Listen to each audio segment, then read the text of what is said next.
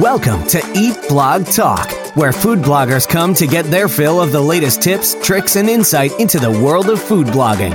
If you feel that hunger for information, we'll provide you with the tools you need to add value to your blog, and we'll also ensure you're taking care of yourself, because food blogging is a demanding job. Now, please welcome your host, Megan Porta. Hey, food bloggers. Do you ever get caught up in the confusion about how in the world you are going to make money? Take the free quiz I've put together for you that is going to help you get to the bottom of this problem. Go to eatblogtalk.com forward slash quiz to find out which stream of revenue is the next perfect one for you. Your results will be personalized based on your answers, and they will provide you with action steps and resources that will help you launch into monetizing your blogging business in a new way. There are truly so many ways to make money as a food blogger, so don't waste another second. Again, go to eatblogtalk.com forward slash quiz and get started on your next revenue stream today. Hey guys, just reminding you to head over to iTunes if you haven't already to subscribe, rate, and review Eat Blog Talk. It adds value to this podcast when you do that, and I would be so grateful for your time. It will take two minutes, press pause, go do it, and come back and keep listening. What's up, food bloggers? Welcome to another episode of Eat Blog Talk. Thank you so much for being here with us today. I have Kim Cotty and Chelsea Vitri with me from ten K Under ten K, and we are going to talk about the importance of personalizing your pitch to land brand deals within your niche. ten K Under ten K is a unique two-to-one coaching experience for bloggers, photographers, and nano-influencers in the food space. Founders Chelsea and Kim were able to successfully build full-time businesses working with brands by foolproofing their pitching, pricing, and negotiation skills, all while their social media accounts had under ten K followers. Their goal is to help educate and empower other creators in the food space to follow their passion and make their dreams reality. Hey guys, thank you so much for joining me today. I'm really excited to dive into this topic with you. But first, we all want to hear your fun facts, so maybe you could each take a turn with that. So why don't you go for it? Yeah, thank you so much for having us. Um, I guess I will go first. Um, so this is Kim. Um, my fun fact is that when I was in college, I was on a game show um, with two of my girlfriends, and we won. Okay, what game show and what what did you win? Um, so it was called Chain Reaction on the Game Show Network. Um, and we won, I don't know, it was somewhere between like seven and eight thousand dollars, which like as a college student was like hitting the jackpot. Lottery. Yeah. Yes. That's awesome. Wow. Not many people can say that. I think I may have had one other guest say they won something on a game show, and I'm trying to think who it was, but definitely a unique fun fact. Thank you, Kim. You're welcome. Chelsea, what about you? My fun fact is that I stopped eating meat at the age of five years old. So I'm thirty-one right now. It's been twenty-six years without any meat. Wow. So what prompted you at age five to not want to eat meat? Oh my gosh. So I was in preschool and we went to a farm and they showed us what meat was made out of. And I was just so upset. I was such a big animal lover. I raced home and I was like, Mom, I can't do this. I can't eat my friends. So I can't eat my friends. Oh my gosh. So you've stuck with it all this time. Not that you're that old, but that's pretty incredible. Yeah. That's awesome. I was a very stubborn child. And luckily my mom adapted and was really cool about it. So I was fortunate. That's awesome, because I can see a lot of parents being like, no, you're five, you're going to eat your meat. Yeah. Yeah. Yeah. Very cool. All right. Well, you ladies are here, not here to talk about game shows and um, becoming a vegetarian at age five, but that was awesome. But let's talk about why you're here. And that is personalizing your pitch so that you can land awesome brand deals within your niche. And would one of you want to just start by talking through what a pitch even is, if somebody listening is not familiar with that term, and why food bloggers should have one? Why is, you know, why should we even have this on our radar? Absolutely. So a pitch is a presentation of your ideas that you're going to present to a brand. that you'd like to partner with. The brand should have a clear understanding from your pitch, who you are, the capacity in which how you would like to work with them, and what you have to offer the brand. Okay. So if anyone has working with brands on their radar at all, they should be under, they should understand what a pitch is, and they should have one prepared. So how do we go about adding personal touches to our pitches? Because I can see where, you know, just getting consumed in the thought that I'm a food blogger, and then like all the pitches kind of sound alike. So how do we differentiate ourselves and add those personal touches that are really important? Um, yeah. So basically, like Chelsea said, this is your first introduction to a brand. So when you're reaching out to a brand that you super want to work with, um, you know, making sure that they understand who you are and what you can do for them is pretty much like key step number one. And I know sometimes as food bloggers, we don't actually necessarily think that you need to have a pitch um, or even know what it is. But working with brands is an amazing way for newer food bloggers, especially to kind of, like while we're waiting to get accepted to MediaVine, you know, that kind of holy grail at the end of this road. Um, it's an it's an awesome way to really start earning an income doing what you love. Um, and also it's a great way to get your blog posts. It, you know, oh, wait, when we're talking about uh, sponsored posts and pitching and stuff, a lot of times we're talking about social media, but I think what people don't realize is that you can also get your blog posts sponsored as well. So it's just an awesome way to earn some additional income while you're preparing for MediaVine. And that is a common theme, because people see getting those um, ads on their blogs as like the end all be all. Like everyone wants that. You get in and you see other people really making a lucrative income with ads. But I think people lose sight of the fact that there are many things you can do as you're waiting for that. And it doesn't have to be like the end all be all.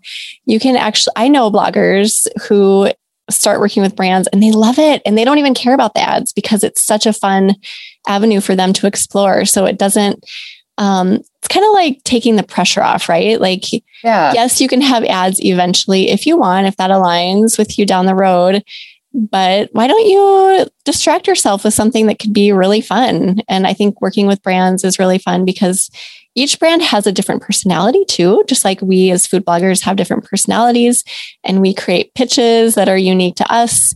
Um, working with each brand is like having a new friend, right? Because they, yeah. they have different people you can get to know, and their products are all different. So I think it's a really great way to dig into something totally different. Um, okay. So we talked about like the importance of adding personal touches. Uh, can one of you talk about how to prepare a pitch? Like, is there a standard template that you guys recommend using? Um, is it something that you prepare in a written form, or do you, yeah, like how do you go about that? Absolutely. So it is something that we focus on a lot. Um, as you may know, we have a coaching um, business. So we focus on that a lot with our clients, and we have them write out draft templates for their pitches. And we find that to be really important um, to kind of tailor your pitches. Of course, you're going to personalize them to each and every brand, because you need to show the brand why you are perfect to work for them and why they are perfect for you to work with them. Um, it's definitely a mutual benefit on both sides. Um, so the way that we work, we have somewhat of a template, but there's big gaps in it in the sense of how you are going to personalize it. And that's for both content creation, whether making recipes um, and beautiful food photography uh, or shooting beautiful um, photographs of food, or whether you want to pitch them for a sponsored post or both. They are a little bit different. Okay. So again, like personalizing, you know, based on different brands, we have to personalize based on what we have to offer. So if we're great photographers and we know we want to offer those services, then we can cater it to that. So do you guys have a template now? Is that something that people get if they hire you for your services? Can they have access to your template? And if they don't, how do you recommend? Because I can see this as something where like, say I'm a new food blogger and I'm hearing this, I'm like, well, okay, that sounds great, but I I really have nowhere, no idea where to start. You know, like, how do you layer it? Is that making sense? Yes. Absolutely. Yeah. Okay. So um, for each and every one of our clients, we have a couple different packages that we offer. Um, but both packages did come with um, some bonuses, and pitching templates were one of them. So we kind of came up with um, just a general template for what we would send via D M on Instagram versus what we would send as an email pitch template. Um, because a lot of times when you're making this first connection with a brand, it's via Instagram, um, and then you're moving it to email. So they're very different um, in in terms of like what you would say. That's a good point, because a lot of food bloggers have been conditioned to reach out first on Instagram. So a pitch there, or it might just be like copy leading up to a pitch. I don't know what you would call that, but a pitch there probably looks very different. It's probably a few sentences, right? Definitely. It's, it's much smaller. Um, and of course we walk through people, we walk through with our clients. You don't want to just cold pitch um, a brand on Instagram. You need to warm them up a little bit. So that's something important to do. And um, actually by the time this episode airs, we will have a freebie for our pitch D M that we'll provide to people, anybody that signs up for our email list. So if you're interested in that, definitely sign up for our email. Yeah. Awesome. So how do you warm up a brand before you give an official pitch? What are ways you can do that? So basically, you want to be following them. That's like the number one rule. Sure. And that would be bad. Yeah, like, I don't know you. I don't follow you, but. Right. But please work with me. Yeah. Um, yeah. So what we usually like to do is if it's a brand that is maybe newer to us, we make sure we follow them. We make sure we're engaging with their posts, engaging with their stories so that you're getting in their D Ms and you can kind of really organically get that conversation flowing. Um, and then, you know, once you've been doing that for, you know, a little bit of time. We always recommend like, you know, at least a month or so. So they really, you're really on their radar and it doesn't feel spammy. Um, then you can reach out and say, you know, hey, I've been following you for a while, or I've been using your products for a while, or whatever the case is, and just kind of send them just a quick introduction about yourself, what you do, um, and, you know, that you're looking to partner with them. Um, and generally, that results in getting the proper email address and contact name and contact information, where you then can reach out and really let the brand know who you are, what you do, how you can provide them value, all those really important buzzwords that I think we're hearing all over the place right now. Yeah. And preferably you already know and love the brand and have been following them and engaging yeah. with them. But if you haven't, and you actually do like their product or service, go start, follow them. That would be really embarrassing, right? If they were like, um, by the way, you're not even following us. Oh, so yeah, make sure you're following them first. Um, engage with their content, let them know that you're there and loving it. And okay, I have a question about, because this has happened to me. What if you reach out to a brand and you, I, I have in the past, like loved brands. I've been following them forever. And I'm like, oh, I would really like to work with them. And then you reach out and you hear nothing, and you reach out again, maybe try a different, different wording and nothing. And then you try maybe via email and nothing. What do you do at that point? Do you just, do you keep going? Do you try to find another platform? Do you give up? I don't know. Are, are they read in this case, are they reading it and not responding, or are they just? I would have, yeah, yes. So that's ha- within the past year, that's happened at least twice to me. And I don't work with brands a lot, but every once in a while I get a wild hair and I'm like, oh, I think that would be fun to work with brand X. And that has happened. No, of course. And we, again, we see that happen a lot, and that used to happen to us a lot. So the best part is making your pitch as juicy as possible, as irresistible to that brand as possible. Um, see what content that they might be missing, find the gaps in their content, pitch that. If there's a holiday coming up, pitch that. You have to be really strategic about how you pitch them. Again, we are not saying that this is full, it is foolproof in the sense that you are likely to get a response, but we can't control brands always, but this is more likely to re- get a response. Okay. I love that line. make it as juicy as possible. I don't think I've ever heard anyone say that, but that reminds me. So my husband does not work with me, but every once in a while he'll be like, you should work with this brand. They'd be really great for your company, a great fit.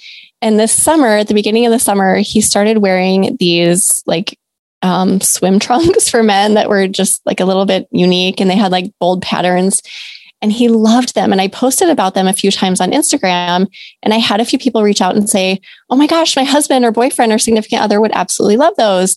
So then my husband was like, well, we should reach out to this brand. And even though I'm not like a fashion blogger, it might be fun to actually talk about them. So he sent them this email that was super funny. And I don't think he knows how hard it is to like get brands' attention. So he sent the email. He didn't tell me what he wrote. And then he's like, oh, I heard back from, you know, the brand. I'm like, what? They wrote you back? And he was like, yeah, why? What's the big deal? And I was like, let me read your email. And it was hilarious. He was like, I'm going to wear these swim trunks in Deadwood, South Dakota. I'm going to rock the Black Hills in these things. And it was like, I couldn't even tell you what he, it was hilarious. I should actually find that and post it somewhere.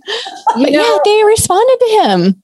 I think that's, that speaks like really well to like mindset around mm. pitching brands. Oh. Cause he, there was nothing on, you know, he had nothing to lose at that point.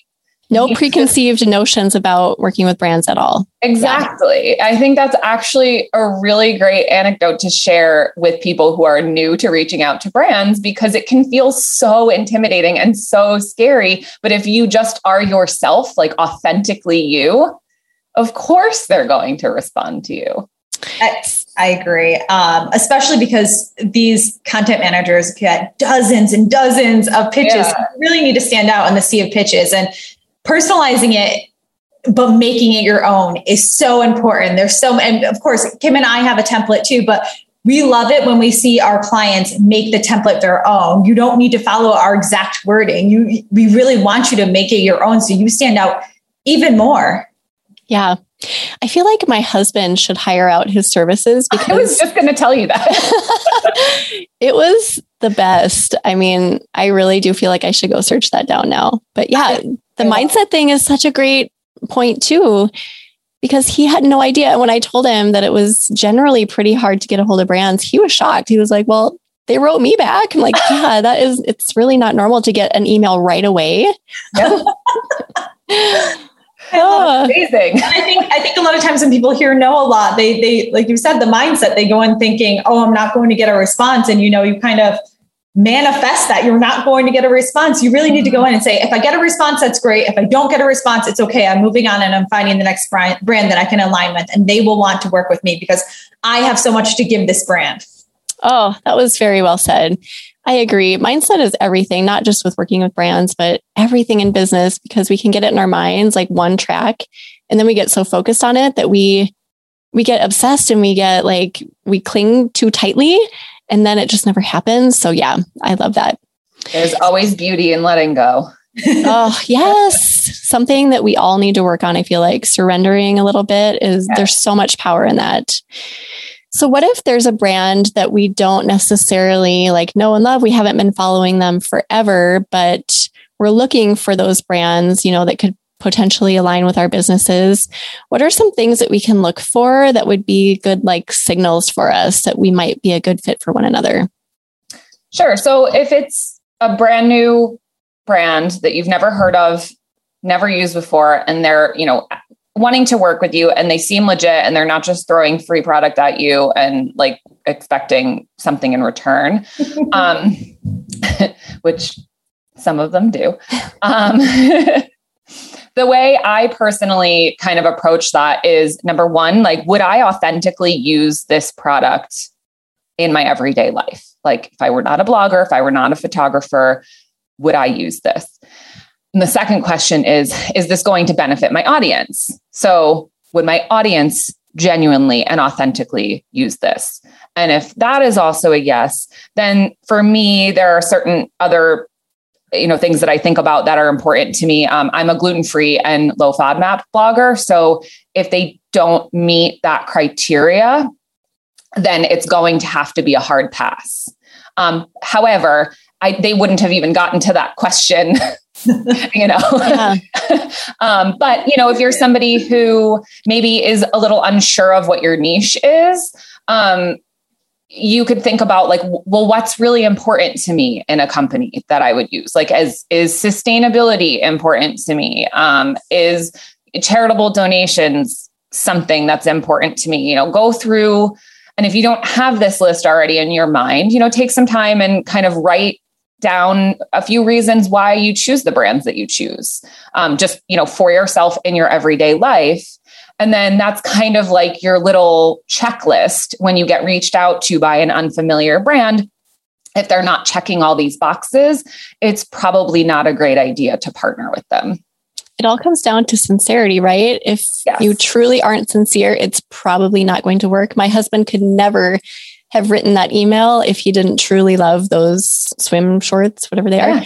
Yeah. It, like, you need to be authentically in love with the brand to start. And I think and that like, I completely agree.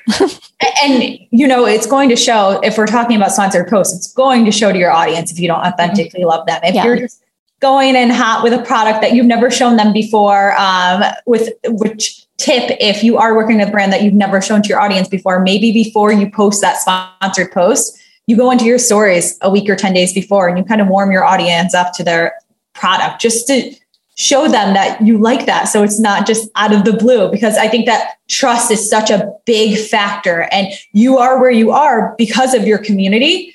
So mm-hmm. you really don't want to shock them. You really don't want to make them feel that you're spamming them or pushing any products down their face. Yeah. And they will see that, right? I feel like if I just randomly popped out some appliance that I've never used or talked about, my audience would be like, what is she doing? And they would be turned off by that. Yeah. Yeah. yeah. And it, it happens. It does happen. But for me, when I'm looking to partner with a brand, I really think of three things: the brand, my community, and myself. And my community comes first in that. It, are you going to align with my community? Am I going to provide a value with, to my community through this sponsored post? Because why would the brand want to work with me if my community wasn't interested in them? So if you can't answer those questions and be confident in them, don't even pursue it. Yeah. Run away. Run away. And I have, I'm, I'm a vegan, vegan food blogger, and I've had meat brands approach me before, and I'm like, oh. wow, you really didn't look at my my Instagram and all have you. It's just, it's interesting. They need to personalize their pitch. Yeah, they need to work on their, well, I get like, for my podcast, I get people who pitch me fairly frequently that like clearly have no idea what even like a food blogger is, or they've never listened to an episode. And mm. it's such a turnoff. I'm like, If you, if you're just looking for a podcast to be on or a platform to be a part of, if we're talking food blogging, I don't really want to, I mean, I'm sure you're a lovely person, but I don't really want you to be on my show, because that will show that they're like, oh, what, what do you guys do in food blogging? Well, food bloggers are listening. They want you to know what they're doing, you know? So it's kind of the same thing.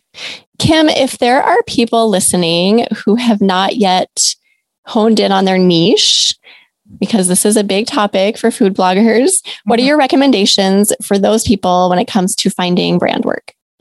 This is one of my favorite questions in the world. Um, so I guess I'll kind of start quickly with how I found my niche, because I think that that's a little bit helpful in my answer. Um, so I actually found my niche through a problem I needed to solve for myself. Um, I was diagnosed with something called SIBO and I B S and adrenal fatigue and a laundry list of other um, autoimmune issues, and which led me to going gluten-free and starting a low FODMAP diet. So my food blog manifested out of that diagnosis, which I know is a little bit more um, of the exception and not necessarily the rule. Um, so if you don't have a health issue that has kind of guided your recipe development, think about, I think the first thing you can think about is, have you solved any problems in your own life with your recipe development? So like, are you a super busy mom and you're juggling a food, a, a full-time job while you're food blogging, and you have a couple of kids and, you know, a life? Um, have you made things simpler for yourself through the recipes that you're developing? Um, and, you know, of course, you can solve many problems through meal prep and, and food, et cetera. So just sort of like taking a step back and thinking about, have you solved problems in your life through your recipes? Um, if you haven't, another great idea is to take a peek at what you've been sharing, either on your blog or your social media, your Pinterest, your Instagram, whatever it is, and take a look at maybe like the top five posts um, on each, because it tends to be different. So your posts that are performing well on your blog might not necessarily be what's performing well on your Instagram or your Pinterest. So maybe taking like the average of those three and being, and, you know, taking a step back and saying, wow, people really love all of my chocolate recipes, or people are really into my barbecue recipes. Like, do I want to start heading down that road and seeing where it takes me? So it's, th- there's actually a lot of fun in the beginning, because you can really just like play with anything and let that guide you to a niche, as long as it feels authentic to you too, mm. though. I think that's a really big piece that that's important.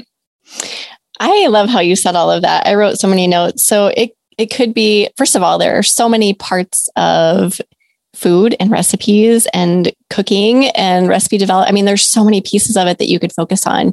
You can focus on meal prep. You can focus on parties. You can focus, I mean, the list goes on and on. So we can look at an approach that we take regarding cooking or baking, or we can look at a food, or we can do both. And all of the above, right? So you could do like a common, I know um, food bloggers who have really specific um, like directions where they focus on a like grilling, grilling paleo, or, you know, grilling, you know, something really specific. And then they also talk about approaches. So serving the food once you've grilled it, things like that. So you could go so many different routes. And that's what I love about food blogging. Yes. And there's yes. like, I don't know. It's, I, I'm going to get on a tangent right now, but it's just, it's just like so much fun to try everything. It's like throwing spaghetti at the wall. Like, yes. And seeing what sticks in the beginning. It, it, if you really don't know what you want to do yet, just experiment with it and have fun, because I think that the having fun and the passion behind it is what's going to resonate the most with your audience. And when they see a recipe that really has heart in it, I think that's what's going to perform best for you. And that's always the case, right? Like if we are talking about working with brands and supporting yes. something that we're, um, some sponsored work we're doing, or whatever it is, like any project that we create and put out into the world, if there's not heart in it, people will see it. But if there is heart, immediately, you know, you're like, that person loves that brand or this yes. ebook that they created, or this message that they're delivering through their brand. So I love that. I love this topic. I could go on a huge tangent as well. I know, same. And I loved your recommendation to just consider what problems you yourself have had in the realm of food. And when I think of that, it's so clear.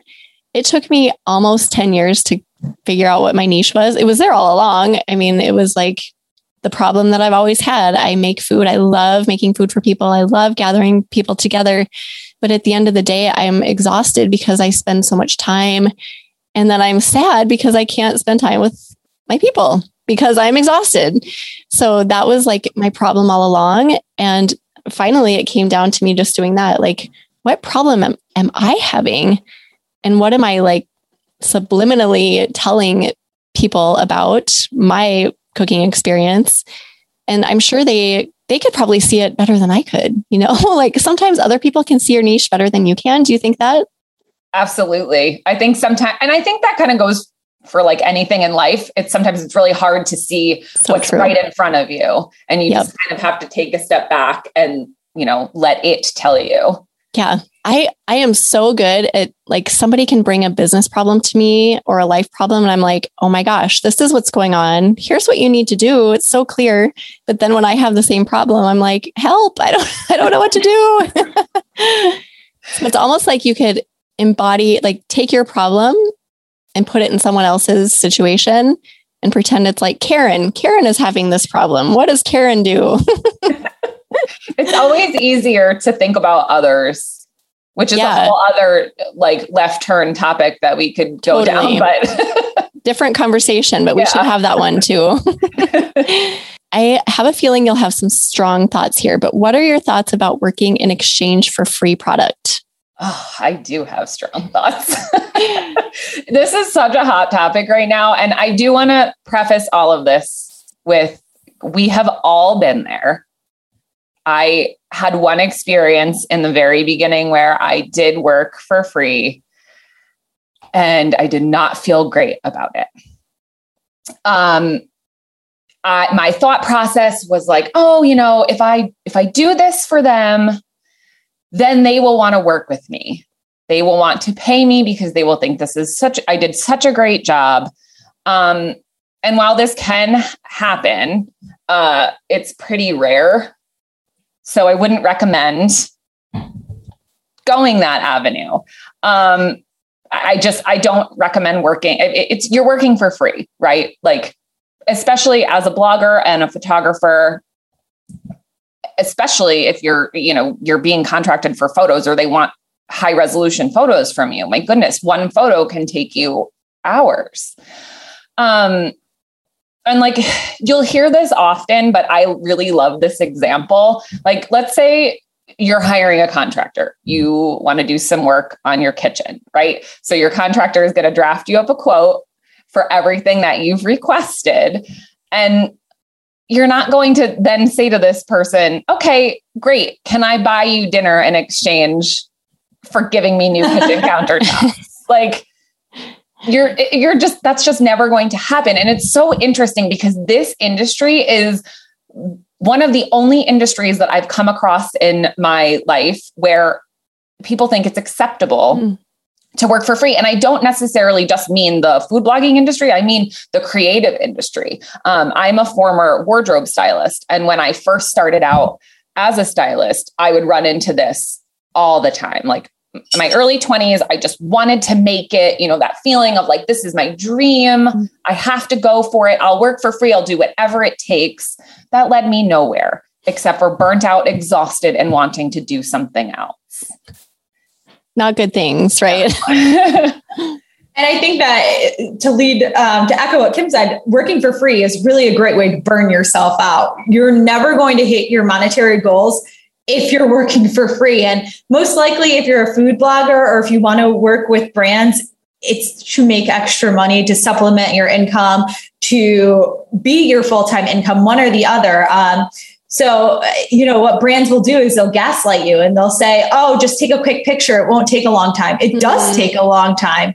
It takes a long time to, you know, find a great recipe that aligns with your community, develop that recipe, test it, photograph it, edit it, write a great caption, perhaps write a great blog post, and then anchor it onto social media so it doesn't flop and gets great attention. So, you know, a lot goes into that. But I've had so many brands say, oh, well, we just need a simple picture. Well, it's not that simple. So don't fall for that because it takes more time than you think it will.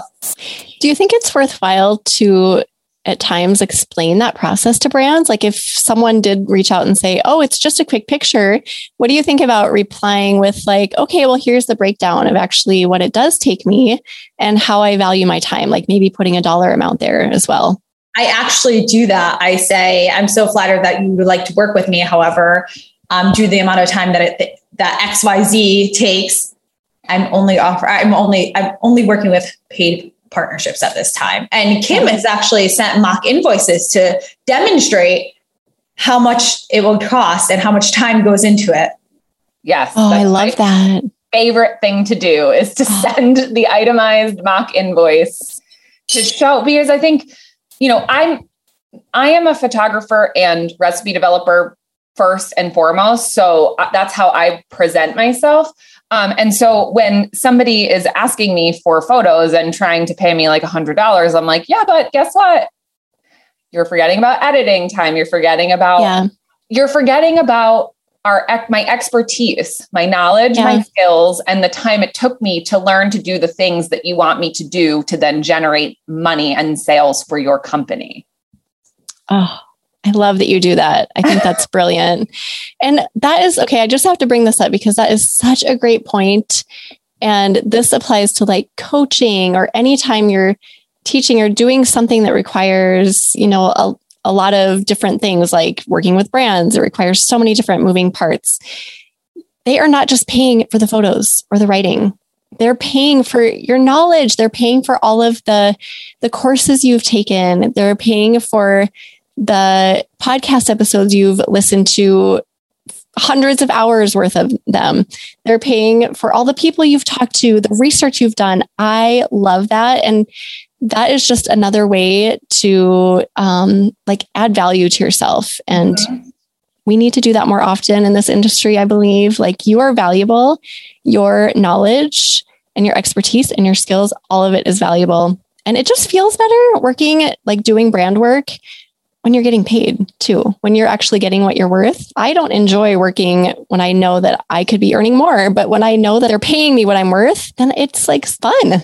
Yeah. Yeah. You're going to produce way better uh, content, so no matter true. who you are, if you're getting paid. It's one thing, you know, if you're building your own business and you're taking pay cuts. It's another thing if you're building somebody else's business, and that's what brands are doing. You're, they're having you build their business and they're marketing for them by having you work for free, which really is not great. And you're hurting other creators who would be charging for these services. So mm-hmm. um, a big thing that we see a lot is because somebody thinks they don't have ten thousand followers. They only have two thousand followers, one thousand followers. They need to work for free. And it's it, no, we have clients that have two thousand followers that make a lot of money from brand deals. So mm-hmm. even sponsored posts. So mm-hmm. no reason to work for free. You don't need that, that first brand deal under your belt to start working with brands. You don't need to get this experience. You don't need to do that brand any favors. You really don't. Yeah. Oh. How big the brand is. All great points. This is so great. I love this conversation. Is it okay if I touch back on, if I go yeah. back to talking about adding value real quick? Because Absolutely. I think this is something that a lot of people don't understand how to show, and you just demonstrated it like perfectly. Um, just your expertise is value. And, and, and it's really just as simple as that. Like, were you a photographer? Were you like a portrait photographer before you decided to become a food mm-hmm. blogger? Or are you a classically trained chef? Um, you know, what skills do you have to bring to the table? That's it. That's, that's it. That's the best way to show your value. It doesn't have to be this crazy, uh, you know, overthought kind of, uh, you know, notion that you share with them. It's really just as simple, and it doesn't ever have to have anything to do with your followers. I agree with that. And for people that may be listening that are like, well, I'm not a trained chef, I'm not a professional photographer, think about something else. Have you always made your own meals? For me, because I was a vegetarian, I always made my own meals because my entire family ate meat. So I can confidently say since five years old, I've been p- preparing meat-free meals. So think about that. Are you really great at making quick dinners because you're a full-time mom and um, that's just how you get through the week? Th- are you great at meal prepping? Just think of things like that. It doesn't have to be so professional. It's what you do in your everyday life. Yeah. So it doesn't have to be like, I went to school for four years to be a chef, and it doesn't have to be along those lines. It can be, I'm the mother of six children and I've made like ninety thousand meals, so I know what I'm doing. Exactly. Exactly. And you mastered how to make meals for six different picky children yeah. and how to do it during the work week. I mean, that's, that is a skill in itself. So just think about these things, really reflect on yourself, write down a piece, write down on a piece of paper, like, throughout the week, things that make you special and unique, that maybe you ask other people, ask your husband, ask your brother, ask your family, because sometimes you can't see it within yourself of what makes you special. Yeah. Oh, this is great, you guys. Okay. Is there anything, let me rephrase that. I'll ask you each, what is your number one takeaway, would you say, for food bloggers listening who are interested in this topic, interested in working with brands? Um, Anything along the lines of what, what we've discussed, what would be your number one takeaway each for those people? Yeah. So I think if there's only one thing that you can take away from this conversation today, it's that there are so many opportunities available to food bloggers. And like I said earlier, especially new bloggers who are really looking to do this full time and create a living from it. Working with brands is probably the best way to do that, and remembering that you are worth being paid. Amen. Okay, Chelsea, how are you going to top that? Oh, I, I, I'm going to, I know. drop the mic, Kim. You will. Um, you know, just remembering that your follower count does not matter. You know, get through those roadblocks in your head. You'll never feel fully ready to send that first pitch email. Just start doing it. You will perfect it over time. My pitch emails that I started with were not that great. I've perfected them over time. Um, so just... You're never going to feel ready. Just start doing it. It's okay if you hear no. Keep going. You will find those brands that want to work with you. Awesome. And I think I'm going to send you guys my husband's um, unknowing pitch oh to God, the brand to see and it. see what you think. Yeah. You can use it. I feel free to use it as like a template or whatever. Seriously. And I think he could probably get a new job doing that. I love it. Maybe uh, he can. We'll help him out. Yeah. Awesome. Well, thank you guys for being here. So Chelsea, earlier you mentioned a resource that you guys have that's going to be available um, in October, right? Do you want to give us a little more information about that? Absolutely. So we are launching a mastermind course that is going to be all things Um, working with brands. It's not just about pitching. It's also about pricing. It's also about executing the brand deals, um, sending those invoices, how to accept payment, the um, how to work with a brand through sponsored posts, how to do content creation in terms of recipe development and photography for their website. We kind of walk you through every step that in terms of brand work. Um, so we are launching that in October two thousand twenty-one. And for anybody that's listening and is interested, if you write to us by October fifteenth via D M at ten K under ten K or email ten K under ten K at Gmail, we will offer you ten percent off of that course. Just mention that you listened to this Eat Talk blog episode and we'd be happy to provide that discount for you. Awesome. That is such a generous offer. So thank you for doing that and good luck with your venture. That sounds amazingly resourceful and awesome. Um, okay. Also, favorite quote or words of inspiration. I like to ask all of my guests for something, either one of those. So I don't know if you guys want to um, just have one of you share or each of you can choose one. I'll let you decide. We both picked short ones so that we okay, can both share. Perfect. um, so mine is a quote from Michelle Obama, and it is, "There is no magic to achievement. It's really about hard work, choices, and persistence." Hmm. That's so succinctly and perfectly said. I love that. And mine is, "Don't wish for it more than you work for it." By unknown. Oh, by unknown. By, by Chelsea Vitri. Yeah. You can just claim that one, Chelsea. No, that's awesome. Thank you guys. Thank you we, so much. Yeah. We're going to put together a show notes page for you guys. So if anyone wants to go peek at those, you can go to eatblogtalk.com forward slash 10K under 10K and definitely check out Kim and Chelsea online and on Instagram if you're interested in working with brands and getting more information about it. Um, your Instagram handle, is that just ten K under ten K or? Yeah. Um, our coaching handle is at ten K underscore under underscore ten K. Okay. I followed. I followed okay. along with that. Try to say it nice and slow. That's funny. Yeah. Try to say that really fast. Yeah. Well, guys, thank you so much for being here. This was really fun. A great way to start my rainy day. So thank you so much for being here. And thank you for listening today, food bloggers. I will see you next time. We're glad you could join us on this episode of Eat Blog Talk. For more resources based on today's discussion, as well as show notes and an opportunity to be on a future episode of the show, be sure to head to eat blog talk dot com. If you feel that hunger for information, we'll be here to feed you on Eat Blog Talk.